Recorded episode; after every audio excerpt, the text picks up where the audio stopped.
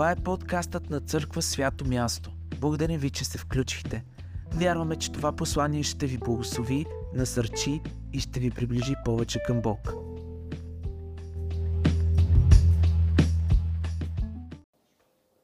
Тая седмица имахте за домашно.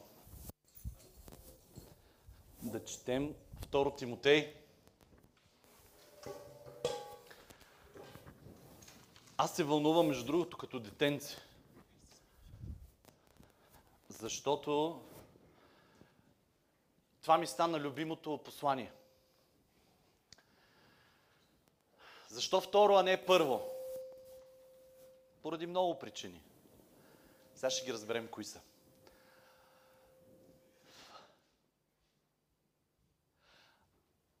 Ако знаеш, че умираш,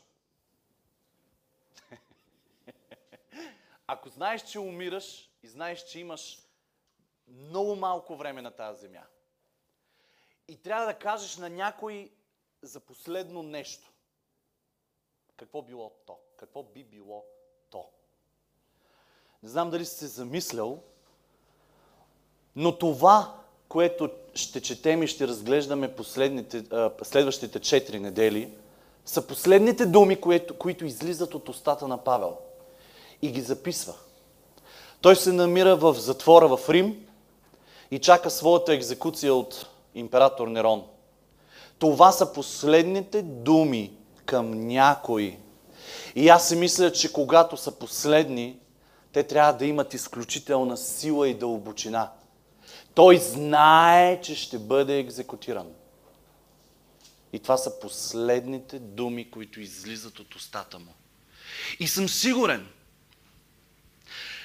че ако ги казва към Тимотей, със сигурност се знаел и е искал да остави това същото послание и до всеки един от нас.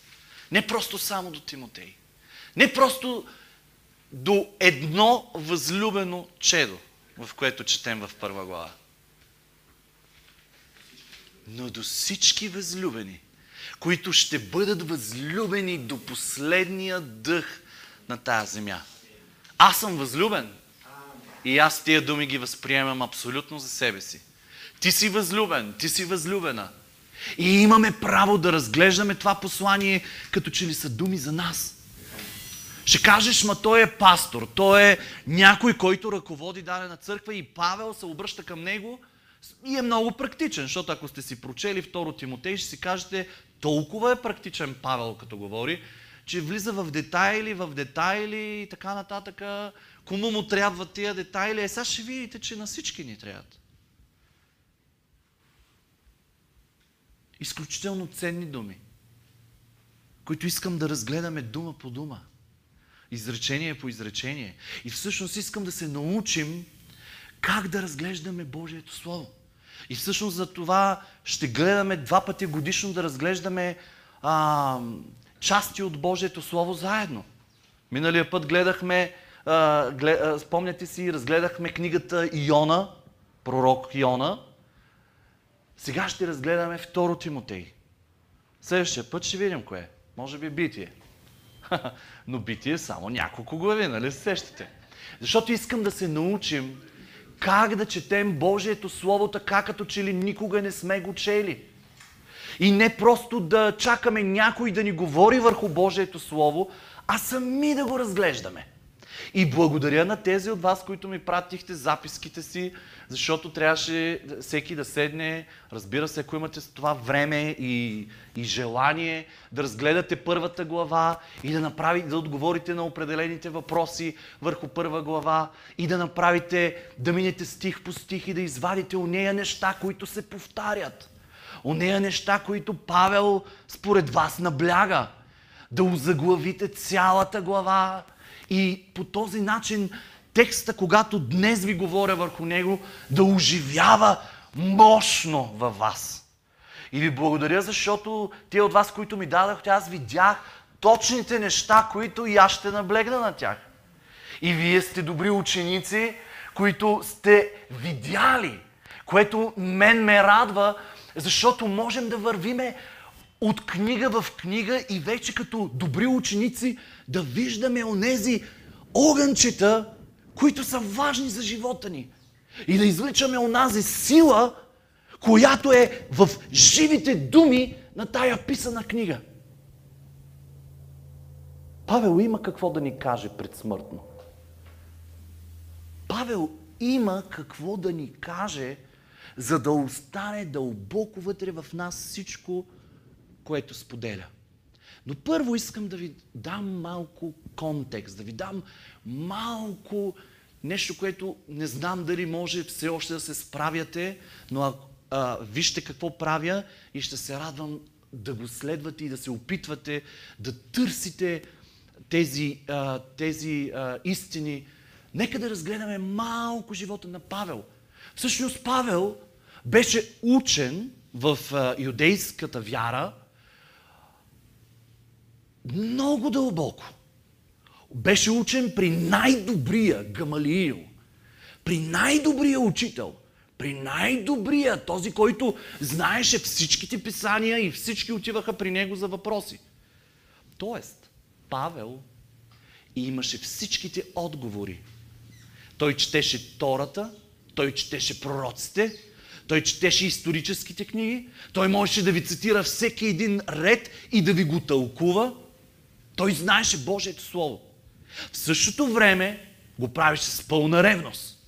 Това беше неговата вяра. Той е еврейн. Малко по-късно той получава и римско гражданство, но той преди всичко е еврейн. Учен в юдеизъм. В дълбок юдеизъм. Някъде там се появява християнството.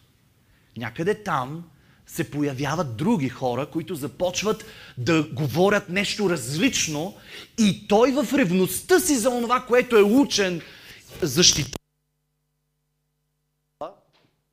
Ей, ей, дълбоко защитава, започва да, да гони християните, защото смята, че това е нещо, което не е правилно. И нали се сещате, че това е дълбоко а, с чисти мотиви с чисто сърце, защото той вярва в това.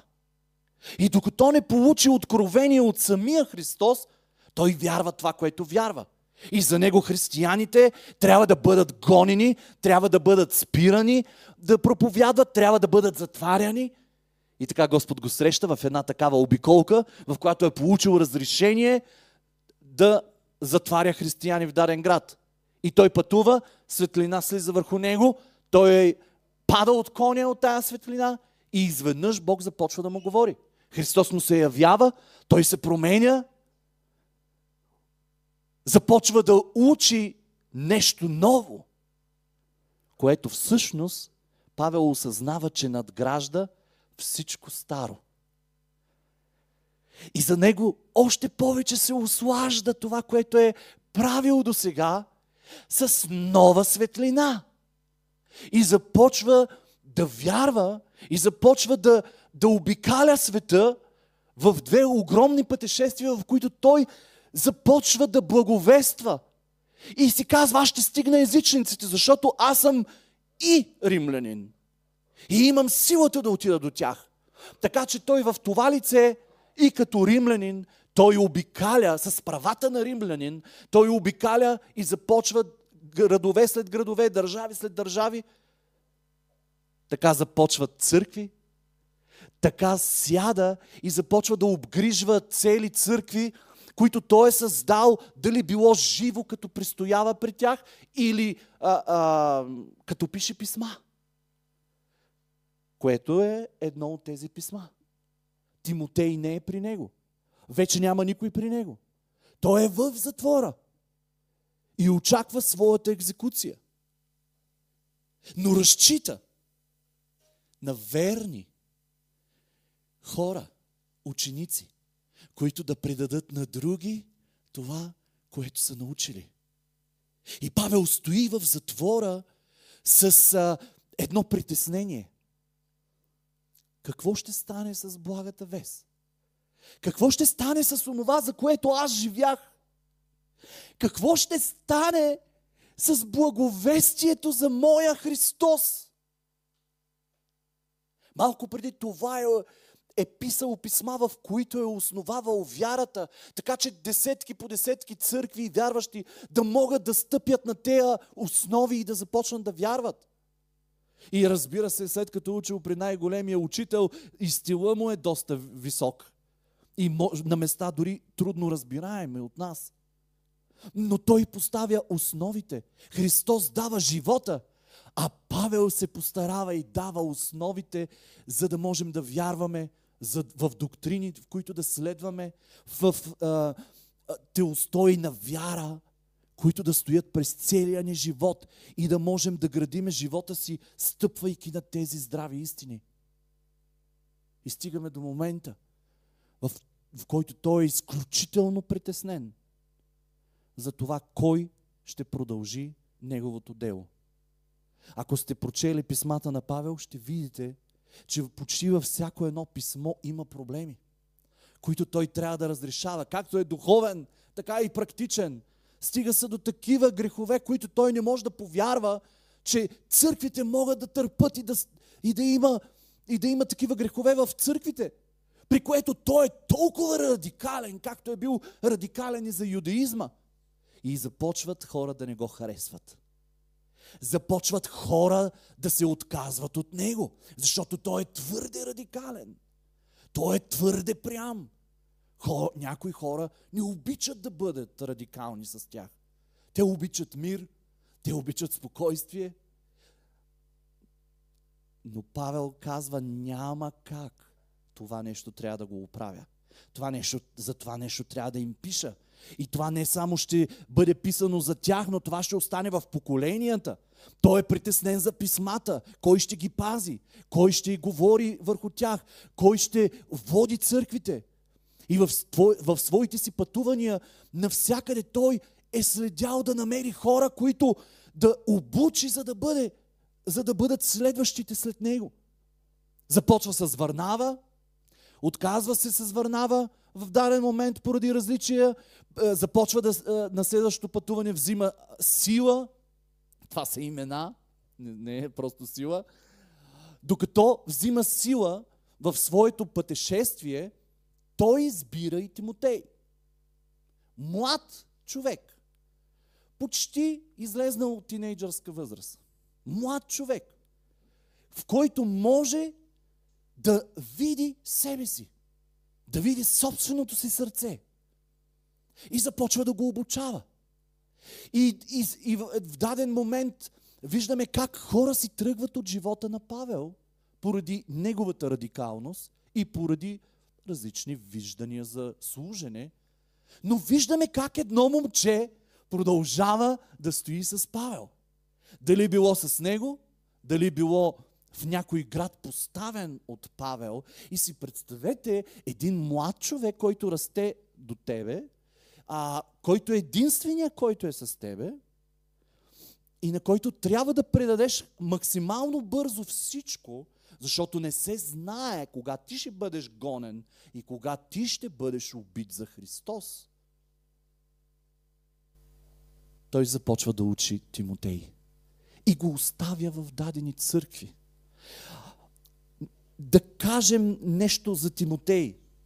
Павел говори за Тимотей Можем да го видим в Деяния на апостолите, Лука, който описва цялата история на църквата.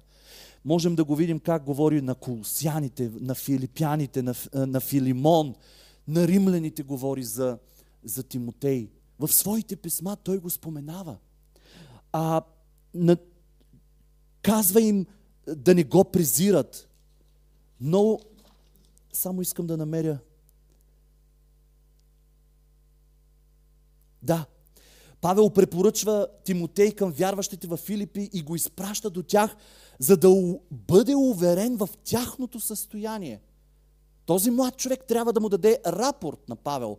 Как са филипяните? Как е църквата в Филипи? После казва на, на, на, на вярващите в Коринт да го приемат, а не да го презират. Защо да презират Тимотей? Защото е млад. Защото толкова често се случва младите хора да, да, да бъдат пълни с сила и енергия за Божието царство И има хора винаги в църквите, които ще кажат, той ли ще ми говори? Това момченце ли ще ми говори? И веднага биват презирани. Тая седмица чух съблазнени. Тая седмица един, е, е, един човек дойде при нас с Галя и, и ни каза, че на един лагер са, пуснали все млади хора да говорят. Еми, той вика, лагера не е същия. Те младите хора почнаха да говорят. Искам да ви кажа, че ако следите този лагер, всяка сутрин и всяка вечер млади хора проповядваха и в същото време толкова силни проповеди. И аз се наслаждавах да слушам. Очите ми се пълниха със сълзи и си казах, Божието царство в България е благословено с млади проповедници, които говорят живот. Не просто четат книгата и да я проповядват, да бъдат проповедници просто.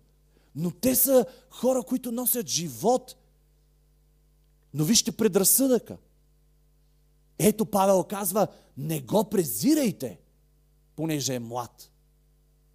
Но го обичайте, приемайте го. Разбира се, че в Коринт, когато го изпраща, тази мисия е неуспешна. Защото Коринтската църква има нужда от шамари. И Павел, ако четете Коринтияни и, и, и ви питам какъв е езика на тая книга, а, ще ми кажете, че е ядосан пастор. Нервен. На места нервен апостол, който не може да повярва какво има в тая църква. Как се разделят хората и така нататък. Тази мисия не е успешна и Павел отново отива в Коринт и отново с Тимотей. Най-накрая Павел оставя Тимотей да изпълнява мисията да бъде над църква в Ефес. Църквата в Ефес. И там ни му е лесно. И там ни му е лесно.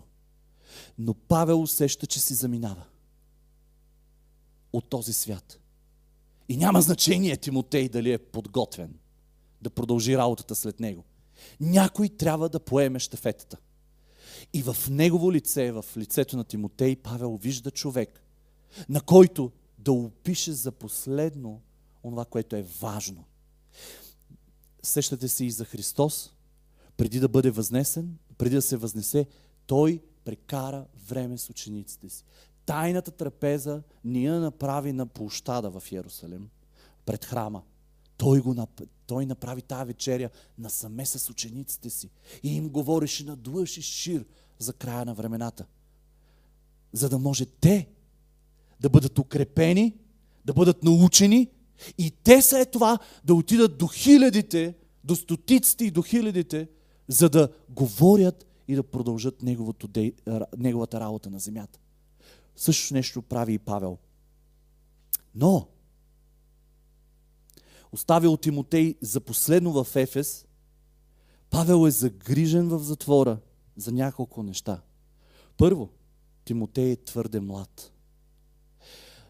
За неговото детство можем да чуем малко по-рано, защото всъщност баба му и майка му са християни. Той е роден в семейство, в което а, майката е еврейка, а бащата е грък. Не е, разбира се, и... А, не е... Ох, каква беше думата? Не, не, не, не. Не е обрязан. Не е обрязан, защото бащата е грък. Малко преди да тръгне в пътешествие с Павел, е обрязан. Но това ви го давам просто като информация. Така че той е раснал, расъл а, и дали баща му е вярващ, ние не знаем. Библията го скрива това от нас. Най-вероятно не е.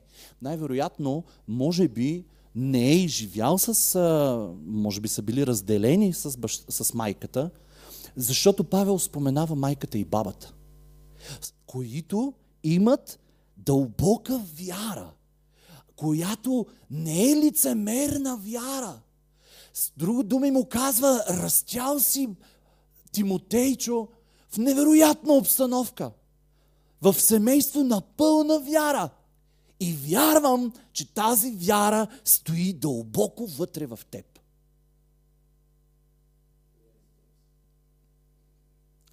За него се казва, че е уважаван от християните в две области Икония и Листра. малкия, младежа Тимотей, младежа Тимотей, уважаван с добро име в тия области. Също се каза, че е с одобрен характер. Това са едни неща, които искам да ви нахвърля. Защото Тимотей не започва, Павел не започва работата с него от нулата, но той има изграден характер, който хората разпознават. На всичкото отгоре, презвитерите в църквата се молят върху Тимотей, Павел полага ръка, за да бъде изпратен в служение като млад. И всъщност, преди Павел да избере Тимотей, пръв е посочен чрез пророчески думи, че Тимотей ще пътува и ще бъде служител. Тоест, виждате ли как Божият, Божият човек е разпознат от всякъде. Аз си мисля, че е време, в което ние да бъдем разпознавани от хората. Хората да разпознават не само да не разпознават като хора, които ходим с библиите да удреме хората по главата, покайте се, покайте се, но да имаме раз, разпознаваем характер. Хората да, да имат доверие, преди да си отворим устата за каквото и да е било, хората да ни почитат. Ето това е да сме изградили одобрен характер, който Бог да използва. Също се казва, че когато Павел полага ръка, за да се моли да благослови служението на Тимотей, тогава Тимотей получава духовна дарба. Всъщност разбираме, че тази дарба е и ръкоположена. Помните ли си, скоро си говорихме за дарби, за за ръкополагания и така нататък, за структурата, която Христос и, е, и Павел говори, че трябва да има в църквата. Всъщност, Тимотей е ръкоположен за презвитер, да може да отговаря за вярващи. И в този момент дарбата, която получава, е и ръкоположена. Което означава, че ние ще прочетем как Павел говори за неговата дарба, но след мъничко. И той казва, разпалвай дарбата, която ти получи. Дарбата е получена от, от Бог върху Тимотей, чрез Бог, но Тимотей трябва да я развива. И вижте колко е директен Павел, за да можем и днес ние да си казваме, Бог ни е дал дарби, но ние трябва да ги развиваме. Те не са дадени просто за да, за да са с нас и за да от време на време да ги ползваме. Не, Павел ни казва, разпалвай дарбата, която Е, ти го каза. За дар... Разпалвай дарбата, която ти получи чрез полагането на моите ръце. Разпалвай тая дарба. Ето това е долу-горе всичко, което мога да кажа за апостол Павел – и за Тимотей, преди да започнем да разглеждаме стиховете.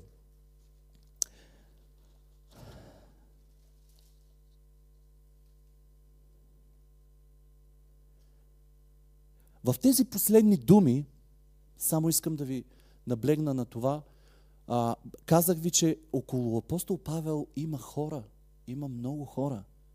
Но в течение на времето тези хора се отсяват отсяват, отсяват.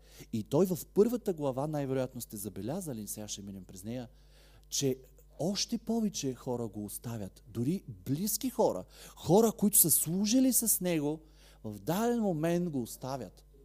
И мога да кажа смело, като го потвърдиме след малко с Божието Слово, че апостол Павел се чувства сам в своя край на живота. Сам незаслужено сам. И аз искам да те попитам, има ли нещо в живота ти, което се е случило, поради което може да се чувстваш сам? Искам да ти кажа, можеш сега да разбереш Павел. И Павел да ти говори много силно в живота. Защото точно там, когато е сам, той намира дързост точно тогава, когато някой трябва да, да му помогне да не се чувства сам, той започва да, да обслужва други и да говори на други да не се чувстват сами и да бъдат благословени и да бъдат изпълнени с радост, за която скоро си говорихме. Павел казва, всички в Азия ме изоставиха.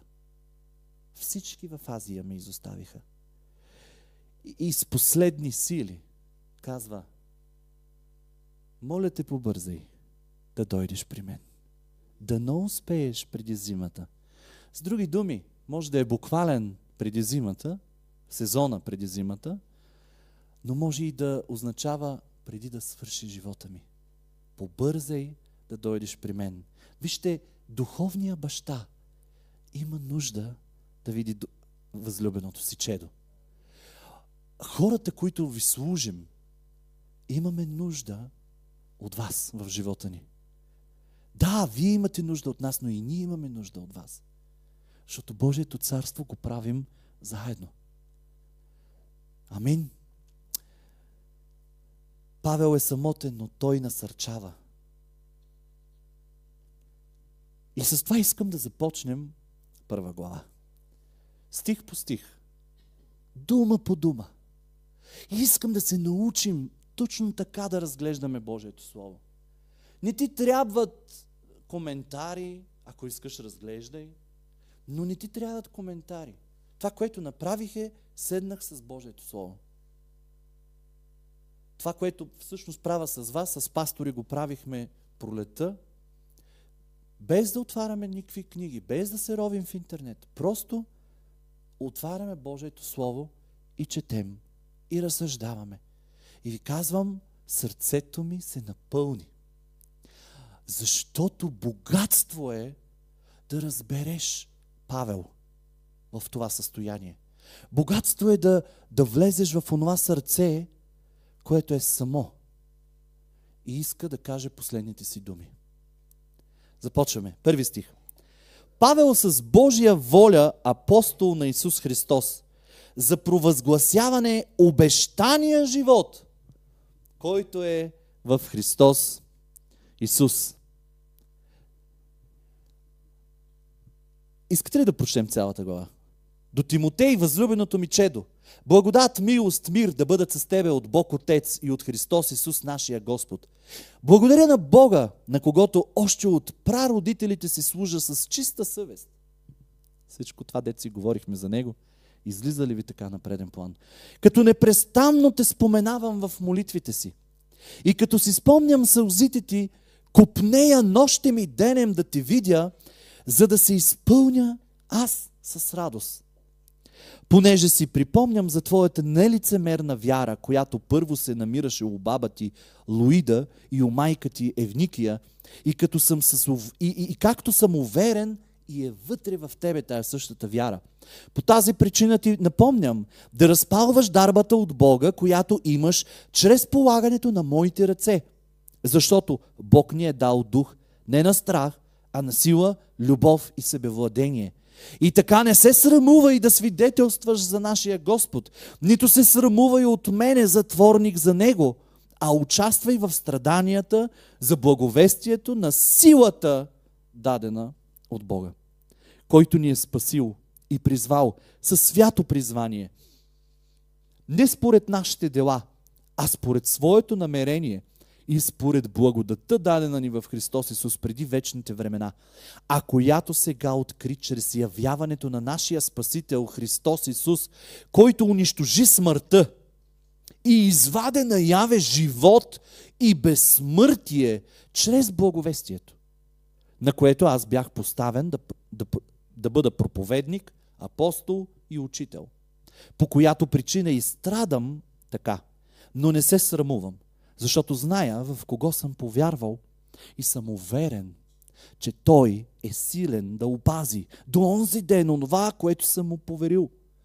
Дръж образеца на здравите думи, които си чул от мене, във вяра и любов, която е в Христос Исус. Онова добро нещо, което ти е поверено, опази чрез Святия Дух, който живее в нас. Ти знаеш това, че всички, които са в Азия, се отвърнаха от мен, от които са Фигел и Ермоген. Господ да покаже милост към дома на Унисифор, защото той много пъти ме ободряваше и не се засрами от оковите ми. А когато беше в Рим, ме потърси старателно и ме намери. Господа му даде да намери милост пред него в онзи ден. А колко служеше в Ефес, ти знаеш твърде добре. Това е първа глава. Ако можем да разделим главата на няколко части, така че да може да бъде разбрана по-добре от нас, бих я разделил от първи до четвърти стих като сърдечен поздрав от Павел към Тимотей. Кой е Павел? Кой е Тимотей? В кое име говори? Сърдечен поздрав. От тук надолу почти до края на първата глава Павел насърчава Тимотей в дадени области. Първо в служението му. От 5 до 7 стих да разпалва дарбата от Бога в него. От 8 до 10 стих да разпалва, да е готов да страда за благовестието. От 11 и 12 стих да следва примера на Павел. И 13 и 14 стих да пази истината. А от 15 до 18 стих Павел споделя сърцето си с Тимотей, че останал сам и може да се сети за още един пример, в който Тимотей да се вгледа, освен в Павел. Първи стих. Павел с Божията воля, апостол на Исус Христос, за прогласяване обещания живот, който е в Христос Исус. Апостол на Исус Христос. Павел нарича себе си апостол на Исус Христос. Тоест, той има силна идентичност. Той знае кой е. Нали? Много е важно да си задаваме върху текста, който разглеждаме, три основни въпроса. Защо, какво и как. И да не подминаваме нито един стих, без да сме отговорени на тези три въпроса. Вижте колко е важно, основно и елементарно. Просто обаче, това е изследване на Божието Слово. Павел знае кой е. И аз искам днес да ви насърча, защото това трябва да правим. Трябва да, трябва да, да, да гледаме а, кой е Павел, какво говори, на кой говори, как се чувства човека, който го чува и разбира се какво можем да вземем за нас. Да направим и херменевтика, да направим онова какво значение има за нас. Ако Павел застава категорично и казва, аз съм апостол на Исус Христос, означава, че той има силна идентичност. Той осъзнава кой е. Той беше гонител, нали? На християните. Ама вече не е. Той е апостол на онези, които са гонени. И знаете колко трудно му повярваха, че той е вече християнин. Трудно му повярва църквата, че е християнин. Минаваха са години и пак имаха съмнения в него, че може е, да има скрити неща в него. Да, как гонител изведнъж става християнин? То това е като, а, като някой скрит в нашите среди, който нали, агент. Да. Апостол на Исус Христос. Трябва да знаем нашата идентичност. Трябва да знаем кои сме в Христос. Трябва да знаем какво Той иска от нашия живот. Вижте какво, Той не е просто апостол на Христос, но Той е апостол за прогласяване, вижте ги думичките, на обещания живот в Христос. Имаме обещан живот в Христос. И ви казвам, ако тръгнете стих по стих, няма да ви стигне седмицата да прекарате време и да се наслаждавате на всичко това, което е дълбоко скрито във всеки един стих, защото Павел е много богат. Той с няколко думи казва много. Обещания живот. Ние трябва да имаме силна идентичност и да знаем, че онзи живот, към който се стремим, той ни е обещан. Имаме обещания за живота си. И очите ни ще ги видят. И ние да, трябва да пристъпваме в живота си, не само служайки на другите, но и служайки на нас и да знаем, че имаме обещан живот в Исус Христос. Втори стих. До Тимотей, възлюбеното ми чедо, Благодат, милост, мир да бъде с теб от Бога Отец и от Христос Исус, нашия Господ. До Тимотей, който е възлюбеното чедо. Тук много говорих, няма да говоря, но той е възлюбен от апостола. Той е възлюбен. Той е като духовен баща. Забелязвате ли скритото отношение на Павел? Той е като духовен баща на едно дете, което е възлюбил. Духовно дете, което е възлюбил. Какви са обещания, какви са, какво е отношението на бащата към сина? Какво е очакването на един духовен баща към духовното дете? Да стане като него. Възлюбеното дете да стане като баща си. Павел е намерил някой по неговото сърце, с неговия дух, в който вижда продължител на делото на Христос. И Павел се вълнува от това, че е намерил някой, знаейки, че скоро неговия живот приключва. Тук следва един а, а, така, като етикет на писмата на Павел. Можем да го видим във всяко едно от писмата му. Благодат, милост, мир да бъде с теб, с вас. Навсякъде го има. Благодат и мир, благодат и мир. И да ви кажа, това е като здрасти. Обаче духовно здрасти. Благодат и мир. Благодат какво е? Незаслужена милост. И, и, и, и той отива и се среща или изпраща писмо и изпраща сега до възлюбеното си чедо и казва незаслужена милост да, да дойде върху тебе. Неговият мир да дойде върху тебе. Няма значение какво си заслужил и не заслужил. Да бъде върху тебе. Силен поздрав, който е като печат върху възлюбеното чедо. Дано така да се посрещаме. Дано така да ставаме сутрин и да изговаряме тези силни думи. Благодат, милост и мир върху денят ми. Пробвай! Пробвай! Или когато видиш приятел, благослови го по този начин. Когато пишеш на някой в чат, благослови го. И всичките следобяци пишем в чата. Благодат, милост и мир да бъде с всички нас.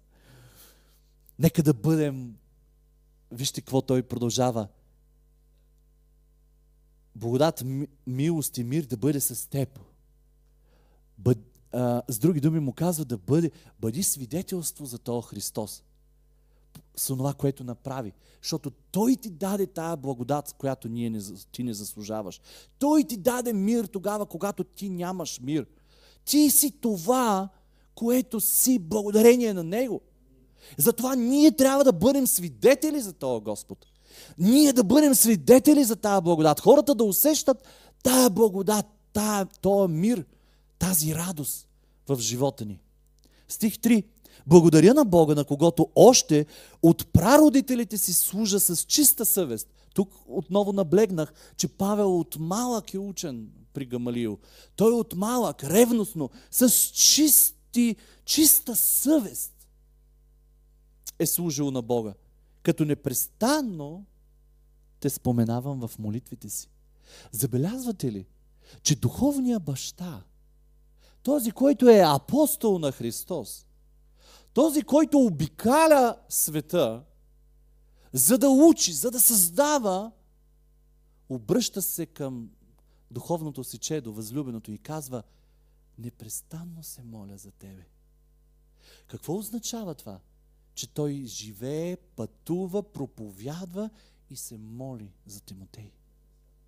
Тоест, ние можем да видим, че Павел е и ходатай за живота на Тимотей. Казвам ви, обичам ваши снимки. Слагаме ги на, слагаме ги на, на, на, на хладилника си. Държим ги и толкова се радвам, че направихме тая обща хубава молитва един за друг, защото така всички сте ми събрани едно хубаво така един след друг. И мога да вляза и да минавам и да ви благославяме с Галя. Всеки ден сте в молитвите ни. Каквото и да правим, всеки ден сте в молитвите ни. И вярвам, че и вие държите нас в молитвите си всеки ден. Ето за това сме си подарени.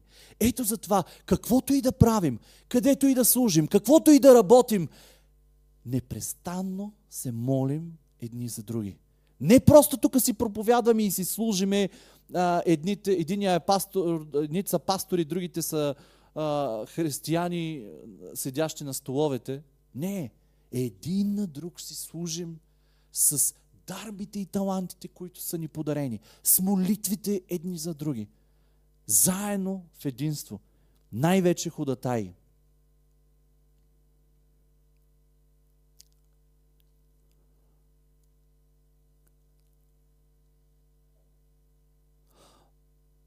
Самия Христос правише същото нещо. Той се молише за учениците си. Той им служеше, той им проповядваше, той се грижеше за тях, бяха постоянно заедно, ходиха и служиха на масите от хора, навсякъде в, Юдея и Самария, навсякъде обикаляха. Но той се молеше и за тях. Спомнете си 17 глава на Йоанн, наречена тая молитва първосвещеническа молитва на Христос. Той не се моли за някой друг. Той се моли за учениците си. И казва на отец, не ги взимай от света, не се моля да ги вземеш от света, но да ги пазиш от лукавия. Да ги пазиш. Не ги взимай, а ги пази. Когато си говорихме за последните времена, нали помните бръмката, която си говорихме? Не ги взимай от света, ама ги пази в света. Пази ги вътре в света. Докато света преживява всичкото, пази ги да не бъдат смачкани, да не бъдат убити, да не бъдат а, сломени, но да бъдат силни, за да може моята воля и твоята очи да се изпълни на тази земя. Силни думи, които той произнесе върху, върху своите си. Така и Павел се моли. Така, докато ние благовестваме на хората, трябва и да се молим за тях. Докато служим на хората, докато служиш на няколко човека, моли се непрестанно за тях. Нека винаги да бъдат в, в твоите молитви. Четвърти стих. И като си спомням сълзите ти, копнея, нощем и денем да те видя, за да се изпълня с радост. Нека да погледнем по-надълбоко. И като си спомням сълзите ти. Което какво означава, приятели? Тук Павел ни разкрива дълбоки взаимоотношения. Павел е виждал сълзи в очите на Тимотей. Сълзи за какво? От какво? Може би от болка. Между другото не ви казах, но а, Тимотей е боледувал. Често е боледувал даже. А, дава му разни лекове за стомах и така нататък му напомня. А, явно, явно е боледувал често. Сълзимте може да са били от болки в тялото му. Със сигурност, ако не си прият на дадено място, а както на Тимотей му се случва често, очите му са се пълнили с сълзи. Когато хора, характери застават срещу него и го презират заради младостта му, заради откровенията, които има. Казвам ви, неговата дарба почти е сигурно на 100%, всичките богослови са единодушни, че тая дарба е а, проповядване, слово, която е имал Тимотей, което означава, че докато е говорил хубаво, помазано, в същото време, вижте, Павел даже го, обясня, Павел даже го обвиняваха за това и му казаха, много са ти хубави писмата, но като дойдеш на живо,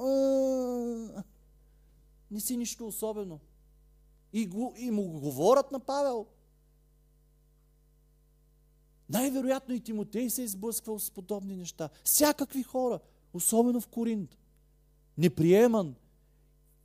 Сълзи на тъмно. Сълзи в стаичката.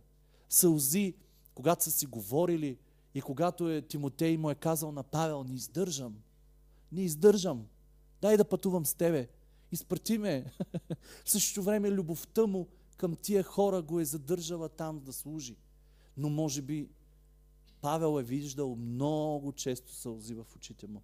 И както си спомням сълзите ти, а може би сълзите и са част от негова радост. Когато с Павел се е виждал и сълзи от радост са избликвали в очите му.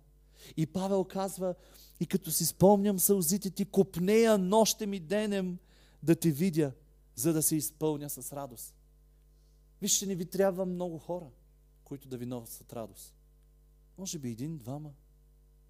Но истински хора, с които да си себе си, такъв какъвто си, да можеш да споделяш истински, да, да може хора да виждат сълзите въ- вътре в тебе, да те разбират, но и в същото време не просто хора, които да те разбират, защото това е супер душевно. Да те разбираме просто. Не, ти нямаш нужда просто да те разбираме. Ти имаш нужда от, от това да станеш и да кажеш аз съм силен в трудното време. Да, разбираме те, но е време да станеш силен.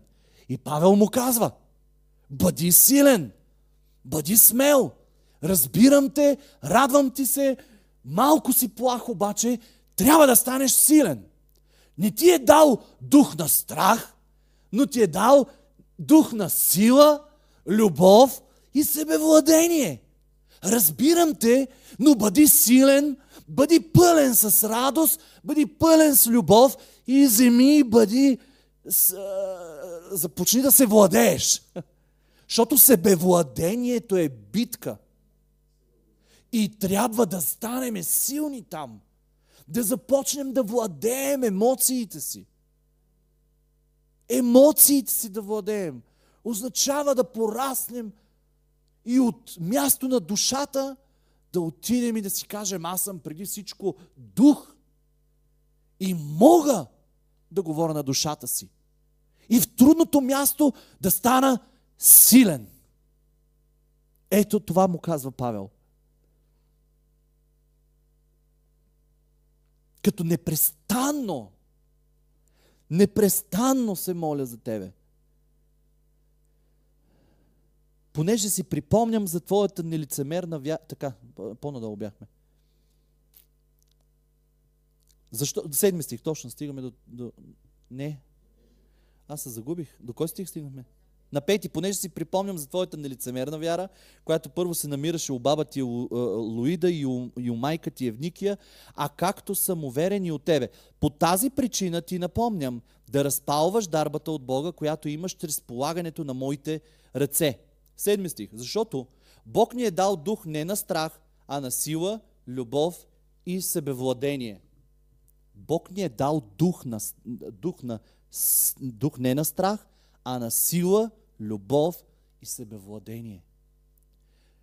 Ако ние сме преди всичко дух, който има душа и живее в тяло, това означава, че този дух, който Бог ни е дал, е дух на сила,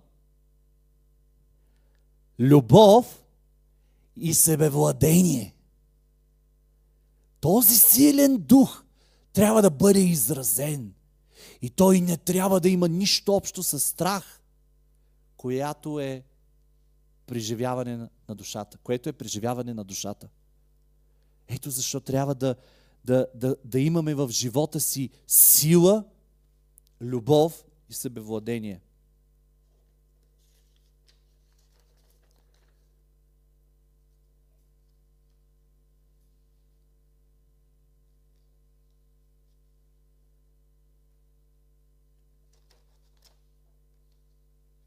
Аз доста минах, но доста изговорих. Трябва да преодоляваме емоциите си с сила, любов и себевладение. Не е лесно, не е лесно, но на това сме призовани. И всъщност, Павел, нека да не забравяме, това са последните му думи към някой. Едни от последните му думи към нас. Има и сила, любов и себевладение. Не се опирай на страха, който всеки ден може да дойде в живота ти. Всеки ден може да ни заливат емоции в личния ни живот, в служението ни, в служенето ни. Но трябва да ги овладяваме. Осми стих.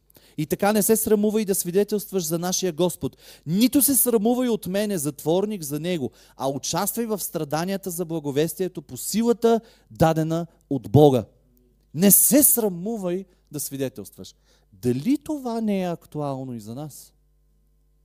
Дали не се срамуваме И Павел днес, ако е жив и е в затвора и очаква своето екзекутиране, не са, може би, най-силните думи, които иска да ни каже. Не се срамувай да благовестваш, защото съм притеснен, че благовестието може да замре. Притеснен за това, което може да се случи утрешния ден. Ето защо трябва да, да... Той ни насърчава да не се срамуваме да свидетелстваме. Не се срамувай от Павел. Не се срамувай от мен. Не се срамувай от хората над теб, духовните ти, духовните ти наставници. Това са думите на Павел. А участвай в страданията за благовестието. По силата дадена от Бог. С други думи той казва, ще изстрадаш. Христос е страдал, аз страдах и ти ще страдаш за благовестието. Страданието е, може да е във всякакви а, аспекти. Може да, е, може да е самота, може да останеш сам, може приятелите да ти изостават, защото си християнин.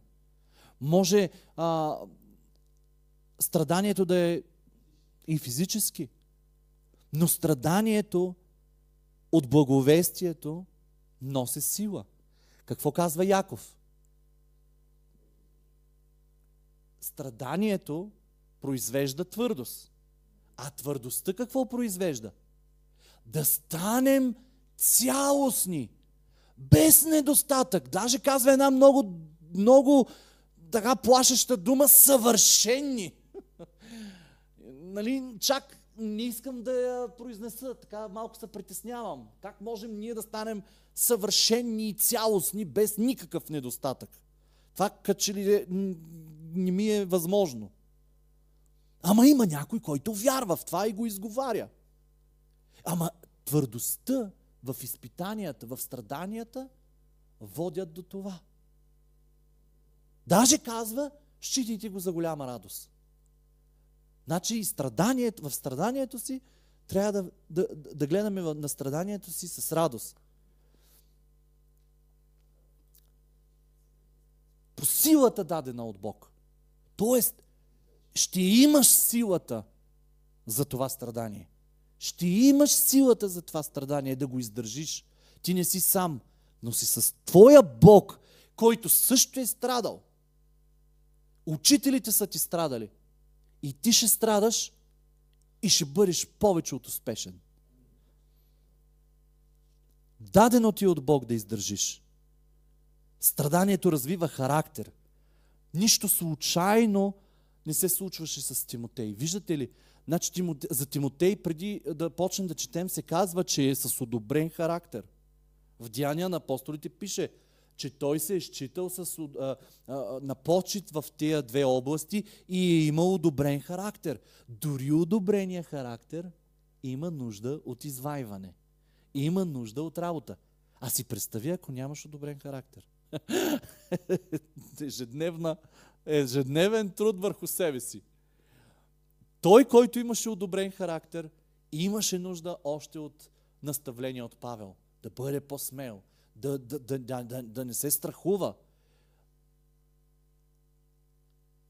Представете си, представете си колко имал е страх да служи на тия хора. Стих 9. Който ни е спасил и призвал със свято призвание не според нашите дела, а според своето намерение и според своята благодат, дадена ни в Христос Исус преди вечните времена, който ни е спасил и призвал с свято призвание. Тук говори на Тимотей и аз веднага обръщам към нас. Ние имаме свято призвание. Всеки един от нас има свято призвание, за което ни е призовал. Създавал ти е в отробата на майка ти и си е казвал, той ще извърши това. Той ще каже това. Тя ще направи това, което ще преобърне целия нейн свят. И това може да се случи на 80 години. И да извършиш Божията воля за живота ти. Силно нещо има в живота ти. И днес искам да наблегнем на това нещо. Прибери се в къщи. Застани сам в твоето лично време с Бог и питай, какво е моето свято призвание, за което си имал намерение още преди вечните времена. Преди да е сътворил творението. Ние колко сме жалки понякога. Ние дори гледайки се в огледалото не може да се харесаме. А Бог е мечтал за нашия живот, дал ни е свято призвание и си представете да ти е дал призвание, но ти не можеш да повярваш в себе си, не можеш да повярваш, не можеш да се заобичаш, не можеш да... Ти се считаш за буклук, а пък той ти е дал свято призвание. Размисли за цялата седмица. стих по стих. Ама имате за домашно втората глава за другата неделя. Така че помислете още веднъж, ако не сте мислили върху първата глава, нахвърлям ви мисли. И бързайте да отидете и на втора глава. А която сега откри чрез явя... благодата, която сега откри чрез явяването на нашия Спасител Христос Исус, който унищожи смъртта. Унищожи смъртта. През нощта, когато мислих за това, казвам ви, целия преживях нещо дълбоко. Защото с един човек вчера си говорихме за смърт. Христос унищожи смъртта, за да няма сила върху тебе, за да се страхуваш от смъртта. Защото смъртта е просто едно стъпало, през което духа ще премине и ще отиде при своя отец за вечни времена. Така че не трябва да се страхуваш от този момент на смърт, защото живот няма смъртта. И само може да се радваш, ако е дошъл моментът ти. И виждате ли го Павел сега? Той очаква своята смърт. И в килията той говори. Унищожи смъртта. Моя Христос унищожи смъртта и извади наяве живот. И извади наяве живот за мен и за теб, за да можем ние да живеем. И както пяхме в фалението, и нека всеки жив да каже, и както Галя ни говори на лагера, да сме живи. По-добре живо куче от мъртъв лъв. По-добре да сме живи и да живеем този живот на истински живи. Защото смъртта няма власт над нас. И ако ни е писано да умрем до вечера, ще си умрем. А, ама ако нещо ти се свие, значи се държиш нещо за живота. Значи не сме готови. Ето ви ниво на така на в което трябва да пораснем. Хем не обичаме този живот, хем ни обаче ни е скъпи, не искаме да се разделим с него.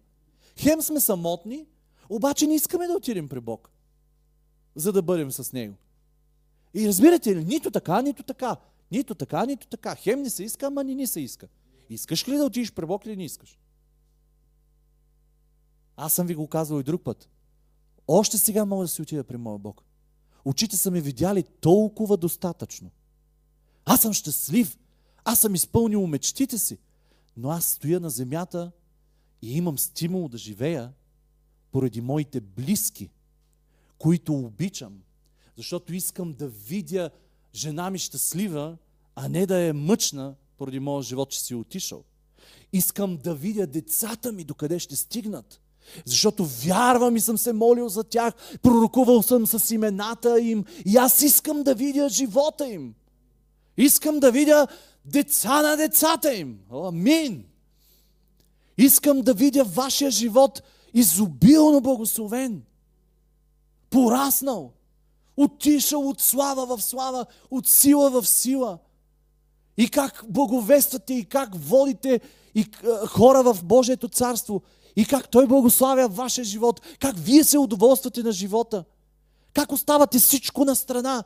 Само Христос да придобиете още малко. Още малко. Още малко да познаете Него. Ето за това живея.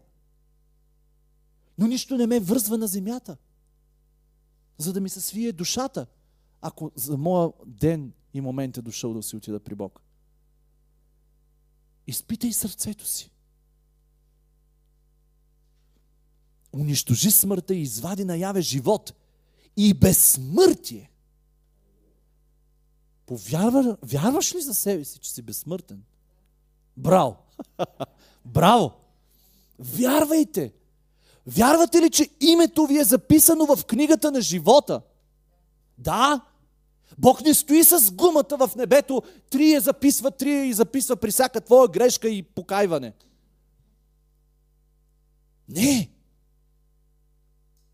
Може ли обаче да си загубиш спасението? Да. Ако не постоянстваш във вярата си. И ако не се изпълваш с тази вяра всеки ден. Ето защо е важно да подреждаме нещата в живота си. И аз още веднъж тази сутрин благодарих на Павел и извиках на Галя и викам, мило тоя Павел.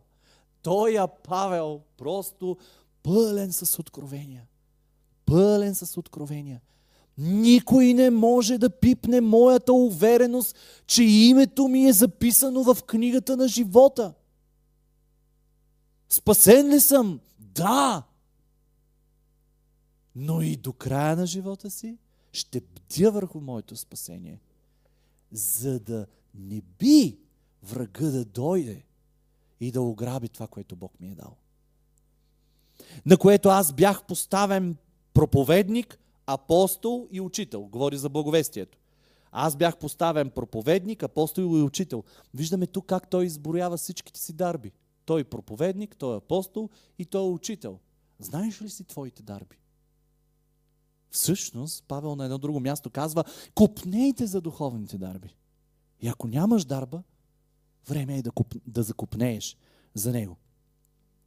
По която причина и страдам така, но не се срамувам, защото зная в кого съм повярвал. И съм уверен, че Той е силен да опази до онзи ден онова, което съм му поверил. Живота ми е Негов, не е мой. Живота ми е в Неговите ръце и аз няма за какво да се притеснявам. Ако имам болка в, в тялото, Неговата зеница го боли. Ако имам враг в живота ми, неговата зеница го боли. Ето защо аз не съм сам. Ето защо аз мога да намеря пълен мир във всяко едно състояние. Трябва да намирам мир във всяко едно състояние. Трябва да намираме радост. Защото, както си говорихме, ням, не ти трябва преживяване, за да се радваш. А само за това, че той държи живота ти в ръцете си трябва да се радваш. Дръж, образе, дръж образеца на здравите думи. Тук няма да се спирам много, защото да ви кажа цяла проповед няма да ни стигне само върху това изречение. Дръж образеца на здравите думи. Какво означава здравите думи? За домашно. Образеца на здравите думи. Казах си, че ако напиша някаква книга, втора или трета, ще бъде събирачът на безумни изрази. И ще ги изброявам, които съм ги чувал, чувал, чувал. Защото толкова нездравословни думи има в устата ни. Хем да се смееш, хем и да не можеш да повярваш какво излиза от устата ни. Образец на здрави думи, които се чул от мен. Във вяра и любов, която е в Христос Исус. Може да имаш здравите думи в тебе. Но ако не ги чуваш, но ако не ги изговаряш с вяра и с любов, казва Павел, нищо не са. Виждате ли? Даже не само здрави думи, но трябва да бъдат изговарени и в вяра, и в любов. Дълбоки, Дълбоки неща, за които всеки ден да, да мислим. Взимаш го този стих и утре цял ден прекарваш с него. Какво означава здрави думи? Какво означава да бъдат в мене в вяра и в любов? И пишеш после в групата откровения, които си получил. Онова добро нещо, което ти е поверено, опази чрез Святия Дух, който живее вътре в нас. Ти по-човешки, приятелю, нищо не можеш да направиш. Но Святия Дух вътре в тебе, ако нещо ти е натежало, сега е време да си отдъхнеш. Защото Святия Дух е този, който може да направи истинските неща в живота ти. Не ти, той. Не да запазиш по човешки начин сам, но с него. Имаш най-големия помощник в живота си. Не е нужно сам да си. И какво... Павел си казва, аз си заминавам, обаче какво да му кажа? Ето, онова добро нещо, което ти е поверено, опази го чрез Святия Дух, който живее вътре в нас. Христос какво каза на учениците си? Ще ви изпратя друг утешител, който ще ви напътства, ще ви говори, ще ви обяснява. Какво им казва? Не мога сега всичко да ви кажа. Няма как да го поберете, няма как да го разберете. Но има някой, който ще ви споделя. Има някой, който може да ни помага. И това е да живеем всеки ден, ежедневен живот със Святия Дух. Много бързо минавам на там. Ти знаеш това, че всички, които са в Азия, се отвърнаха от мен, от които са Фигел и Ермоген. Тук много богословски трябва да ви звуча. Подминавам го, да ви обяснявам кой кой е. Господ да покаже милост към дома на Унисифор, защото той много пъти ме ободряваше и не се засрами от оковите ми. А когато беше в Рим, ме потърси, старателно ме потърси и ме намери. Нито го знам кой е Унисифор. Нито му знам действията и живота. Но Павел казва три изречения и аз си изградих мнение за Унисифор. Насърчителя. А, ободряващия. Друга дума. Освежителя. Ами той това всичко за Павел. Не стига, че се освежава от него, като го види, ами на всичкото отгоре, вижте, той е напорис. Дойде в Рим, потърси ме старателно и ме намери. Значи няма, няма невъзможно за, за освежителя. Ха, искам да бъда наречен освежител. Защо да не си освежител на Божиите хора? Защо аз да не бъда освежител на Божиите хора? Защо когато хората ме видят и да не си кажат Достатъчно има хора, които ги измарят на улицата. Достатъчно има хора, които налъжат на улицата. Дайте да бъдем освежители един на друг. Насърчители, да бъдем а, ободряващи, да бъдем унисифор. Чакайте, че не мога да му запомня името. Да бъда унисифор. Да бъда освежаващия. Ето такъв беше този унисифор за Павел. И той като се сети за него и се освежава. Ей, за него няма невъзможно. Той направи невъзможното, упорито ме намери и аз бях освежен. И вижте какво казва за него. Господ да му даде да намери милост пред него. В онзи ден, а колко служеше в Ефес, ти знаеш твърде добре. Всичко казано за Унисифор. Пример. С други думи Павел му казваше, ето такъв бъди. И да ви кажа, връщам се на, на, на онова. Не ви трябва много хора, които да бъдат освежители в живота ви. Трябва ви няколко хора. Трябва ви няколко хора. А си представете да бъдем църква, в която всеки, който влезе, е освежен. Какво ще сме направили? Ще сме надминали думите на Павел. Ще сме стигнали на онова място, където Павел дори не е можел да повярва, че може да има църква. в която хората да се освежават. Намерете хора, на които да бъдете освежители.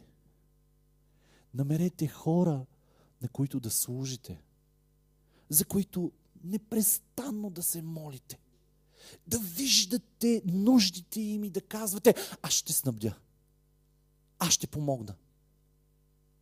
Няма да забравя как ми служеше Жоро на лагера. Виждаше кола да се спира и веднага излиза да носи багаж. Не аз. Жоро. Веднага по коридорите мъкне 5-6 чанти, ако можеше на главата да си сложи а, куфър.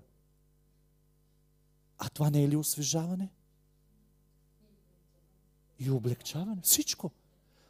Намерете хора, които да бъдете такива за тях. Ето това е служене.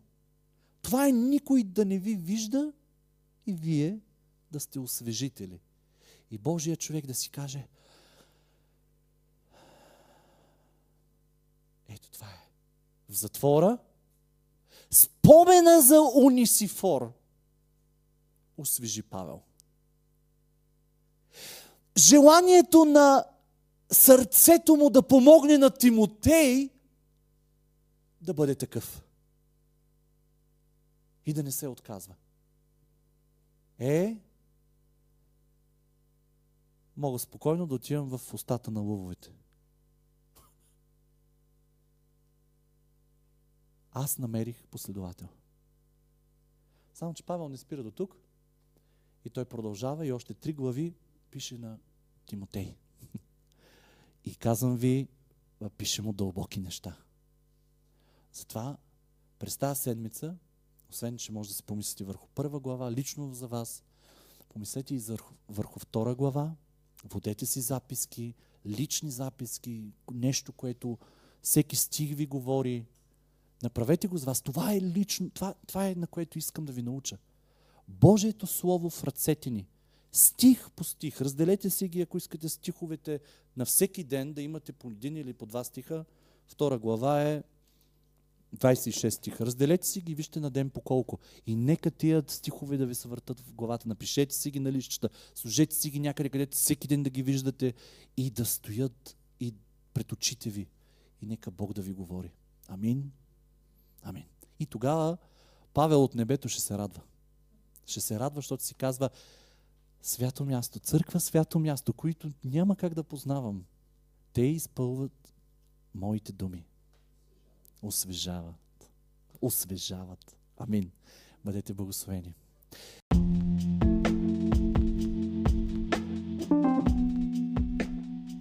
Благодарим ви, че се включихте.